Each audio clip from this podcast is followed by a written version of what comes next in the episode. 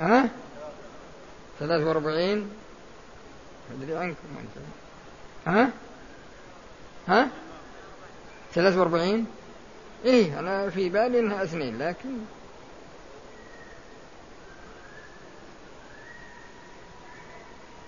هذه المسائل هذه المسألة التي سبقت قد يفعل المكلف. اللي على التخيير قد يفعلها كلها. يعني يطعم عشرة مساكين.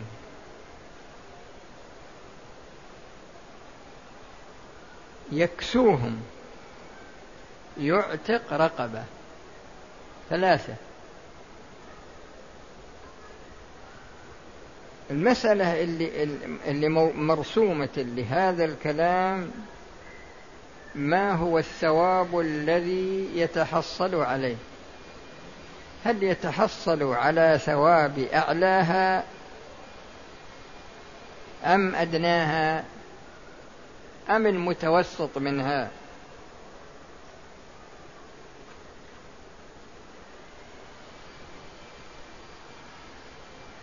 هذا في حالة الفعل وكذلك في حالة الترك لو تركها هل يعاقب على أعلاها ولا على أدناها؟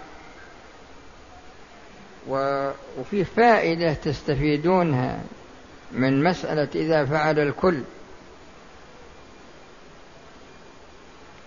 إذا فعل الكل ووجد في كل حالة من الأحوال خلل. يمنع إيجابها. يعني تصدق بكسوة عشرة من مال مغصوب. من مال مغصوب. أعتق رقبة لكن ليست لغيره. لكنها ليست له. مثلا مرهونة.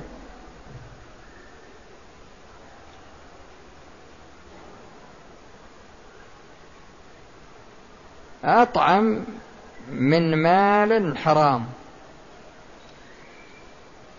هل هذه الأمور التي فسدت هل نأمره بعد ذلك بواحد منها أو نقول إنها وجبت عليه؟ وأظن سبق لكم مسألة ما أدري تذكرونها ولا لا من قواعد ابن رجب. هذه القاعدة إذا شرع في واجب يتعين بالوجوب أو تقول إذا شرع فيما يتعين بالوجوب ثم وجد فيه ما يمنع إجزاءه. هل يرجع إليه ويأتي بدله يأتي بدله ما في إشكال. فعلى هذا الأساس هذه القاعدة هي من أجل ترتيب الثواب وكذلك العقاب. والنص الذي تكتبونه فإن فعل الكل فقيل الواجب أعلاها.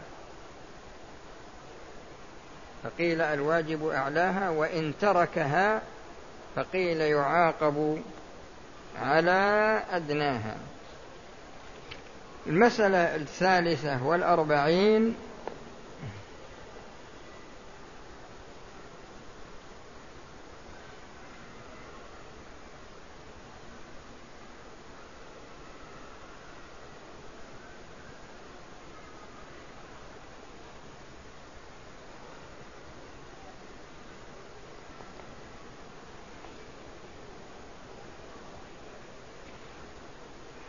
سبق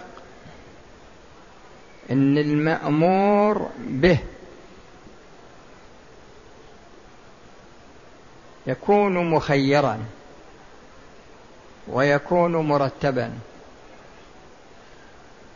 هذه المسألة ويكون السابق ويكون مفردا. النهي يأتي في هذا لكن قد ينهى عن أمر واحد فقط. ولا تقربوا الزنا ولا تقربوا مال اليتيم ولا تقتلوا النفس التي حرم الله. وقد ينهى عن واحد لا بعينه. وقد لا وقد ينهى وقد ينهى عن أكثر من واحد لا بعينه. فعندنا الشخص يجوز أن يتزوج زوجة لها أخت وهو مخير قبل الزواج في إحداهما لكنه ممنوع من الجمع بينهما. وهكذا زواج المرأة على عمتها لو أراد يجمع بينهن ولا خالتها فهو قبل الدخول مأذون له في أن ينكح واحدة منهن. لكن لكنه لا يبتدئ الجمع بينهما.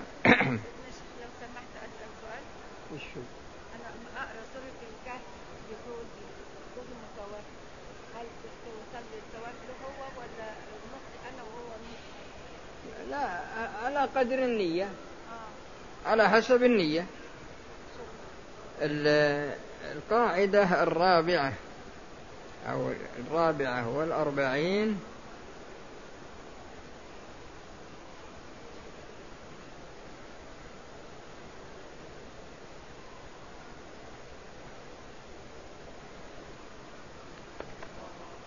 ها؟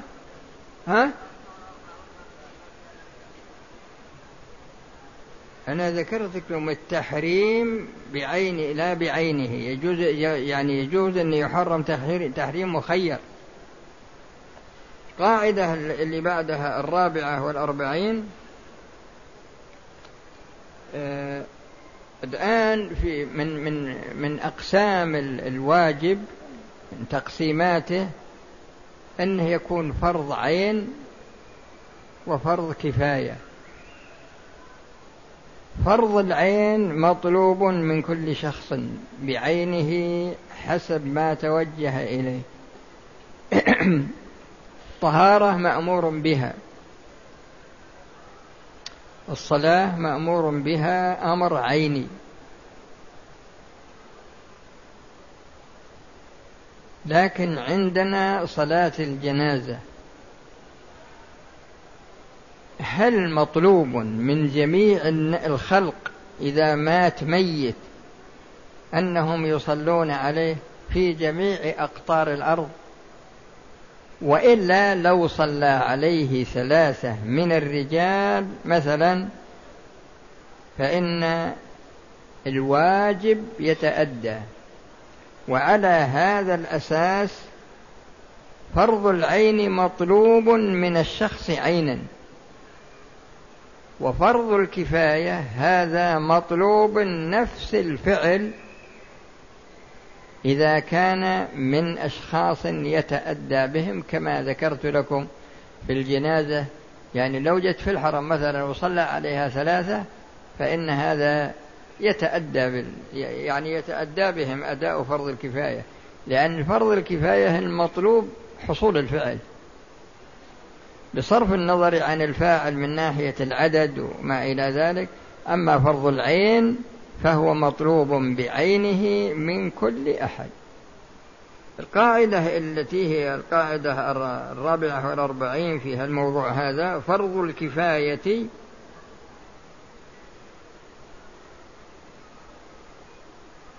هو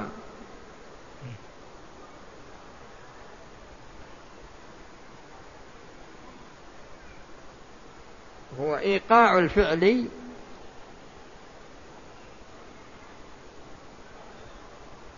مع صرف النظر عن الفاعل.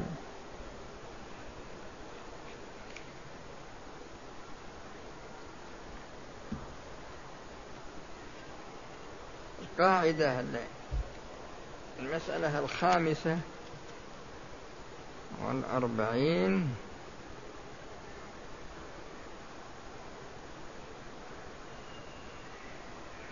نفس فرض الكفاية. تابع له. الآن فرض العين لو تركه شخص أثم. فرض الكفاية إذا تركه شخص مع قيام غيره به فإنه لا يأثم. لكن لو اتفق الناس مثل أهل قرية مات واحد عندهم ودفنوه من غير صلاة عليه. نقول كلهم أثموا. كلهم أثموا. ولا نقول أن يأثم اثنين أو ثلاثة لا. كلهم يأثمون. لكن إذا إذا صلى عليه مثلا اثنان أو ثلاثة لقوله صلى الله عليه وسلم الاثنان فما فوقهما جماعة. إذا صلى عليه اثنان أو ثلاثة فإنه يتأدى به فرض الكفاية. فالقاعدة هذه موضوعة لهذا الغرض. فتقولون فرض الكفاية فرض الكفاية على البعض. لا وعلى البعض. لا على الكل.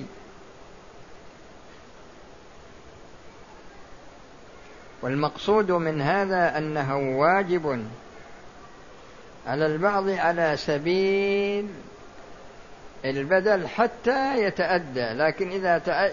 إذا ما تأدى أثموا كلهم. وإذا تأدى فإنهم لا يأثمون. قاعدة التي بعدها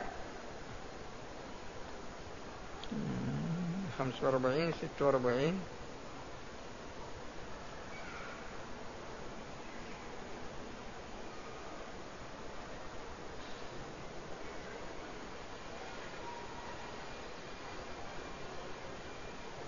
نفس الشيء تبع فرض الكفاية أيضا.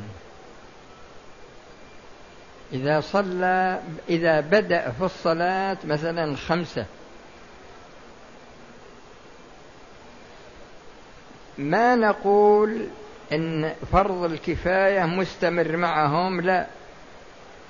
نقول إنه تعين الوجوب العيني في حقهم. تعين الوجوب العيني في حقهم سميها تقول ويتعين بالشروع على الأصح قاعدة التي بعدها كم هي؟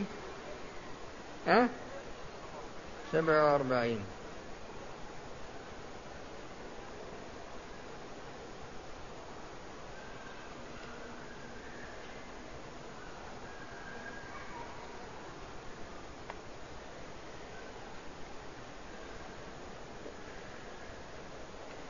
إذا نظرنا إلى رواتب الصلوات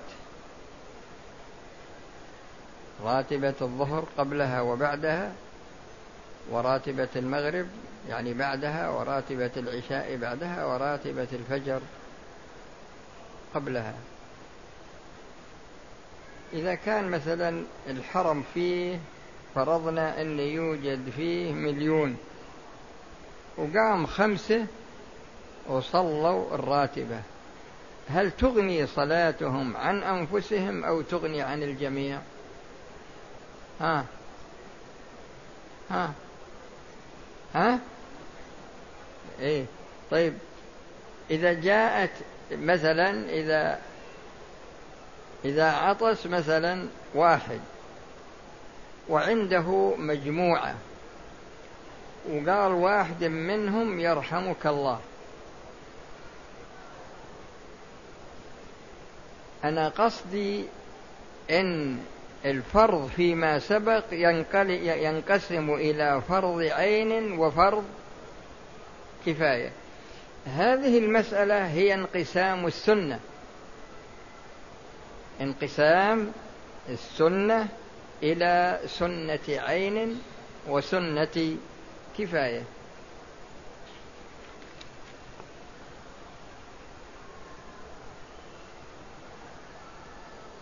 كم الساعة الآن؟ أه؟ أي بس يكفيكم هذا بركة. إذا نقف على هذا واللي عنده سؤال يتعلق بالموضوع. ها لأن هذا آخر درس. لأن إحنا نبي نسافر إن شاء الله. ها؟ ما يخالف الليلة هذه ما يخالف. يعني يرتفع الحرج. بس تكون أسئلة مؤدبة ما تصير أسئلة.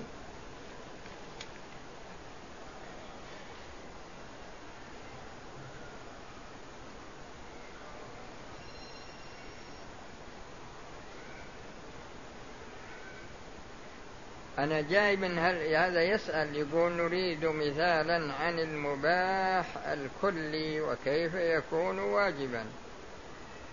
يعني لو أطبق الناس على حذف الكل من الشريعة وش نقول؟ نقول واجب عليهم إثباته ويحرم عليهم إلغائه ولا وش نقول؟ آه. نقول إنه إن إثباته واجب. الكل في الشريعة يعني بيحذفون جميع الصور اللي فيها المباح. يبي يلغونها مرة من الشريعة يقول نرتاح منها. ها وش نقول؟ هذا فيه تخفيف. ها ها؟ آه ما هو تشديد هذا على كل حال هو السؤال قيم وهذا هو جوابه. يعني أنه أن المباح لا يجوز أن يطبق الناس لا على تركه ولا على فعله. كلها. يعني يفعلونه تارة ويتركونه أخرى. وهذا يقول المسح على الجورب. هذا أثناء الوضوء. هذا ما في. إذا كان إذا إذا توفرت شروطه يعني مثلا في خطأ ترى يرتكبه كثير من الناس اللي يلبسون سبح وهلل فيه خطأ يرتكبه كثير جدا من الناس اللي الذين يلبسون ما يمسح عليه في القدمين. في البداية أنا أتوضأ وأبلبس الخفين. غسلت الرجل اليمنى فلبست الخف. ثم غسلت الرجل اليسرى فلبست الخف. هذا صواب ولا خطأ؟ هذا خطأ. لماذا؟ لأنه أدخل اليمنى قبل كمال الطهارة. والواجب عليه أن يكمل الطهارة. الواجب عليه أن يكمل الطهارة. فإذا لبسهما على طهارة وكان ساترين للمفروض يعني فوق الكعبين وكان الجورب هذا يصح أنه يمشى به ولا يصف البشرة ولا يصف البشرة وكان طاهرا. وكان مباحا. وكان مباحا يجوز أن يمسح عليه في خلال مدة المسح للمقيم يوم وليلة وللمسافر ثلاثة أيام بلياليها.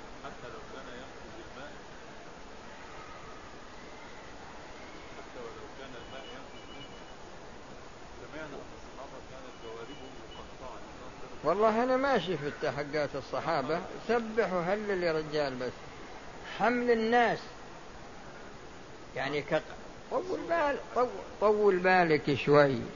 حمل الناس في تطبيق الشريعة على ما تبرأ به الذمة قطعا. يعني كقاعدة من قواعد الفتوى. إذا سألك شخص وعندك جوابان. الجواب الأول تبرأ به ذمته قطعا.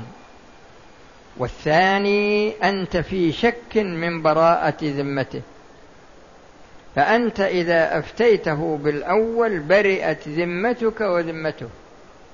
وإذا أفتيته بالثاني فأنت على خطر وهو على خطأ. هذه قاعدة الفتوى. أما الإنسان اللي بيدور الرخص بكيفه.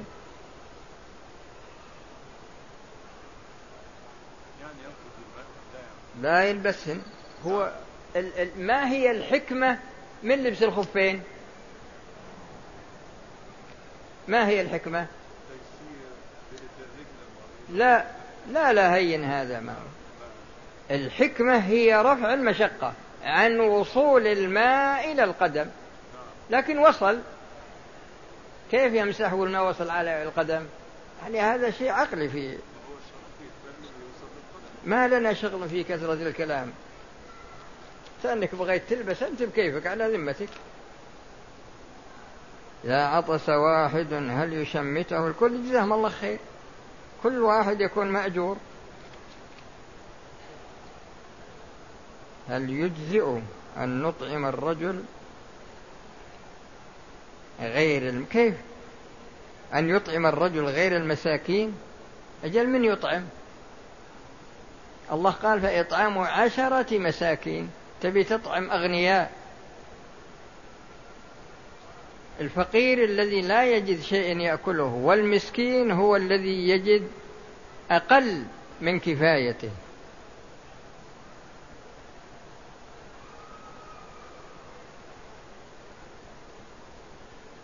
هذا يسأل عن صفة الكلام لله. أنا سبق أن ذكرت لكم أنها مسألة من المسائل وأن صفة الكلام عند أهل السنة والجماعة قديمة النوع حادثة الأحد. أما كلام المعتزلة أو كلام جميع فرق الضلال ما لنا فيها شغل. إلا الشخص اللي بيتبعها يروح يقرأ كتبهم ويتبعهم.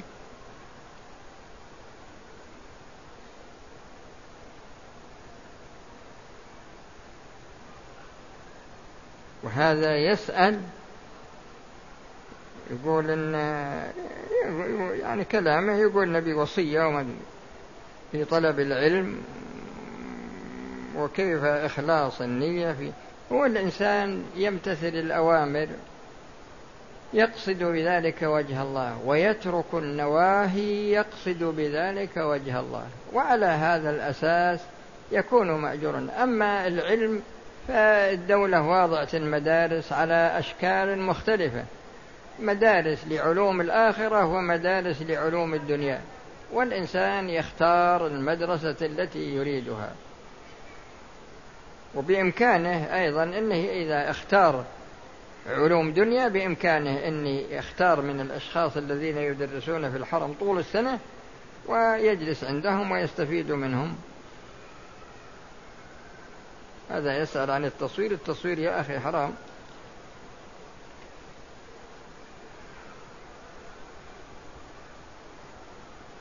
وهذا يسأل عن كيفية الغسل الكامل. الغسل الكامل هو أن تنوي وتسمي وتتوضأ وضوء الصلاة حتى يبقى غسل الرجلين. ثم تغسل الجانب الأيمن ثم الجانب الأيسر ثم تفيض الماء على سائر جسدك ثم تغسل القدمين اليمنى ثم اليسرى.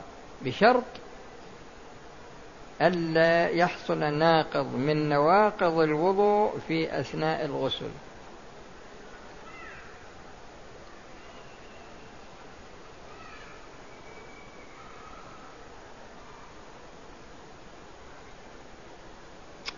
واضح هذا.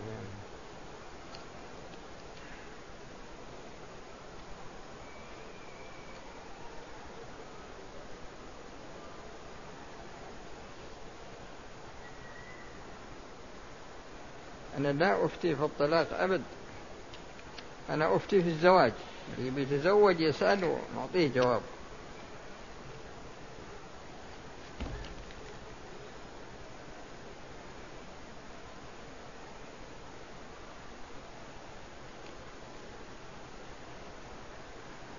هذا يسأل يقول هل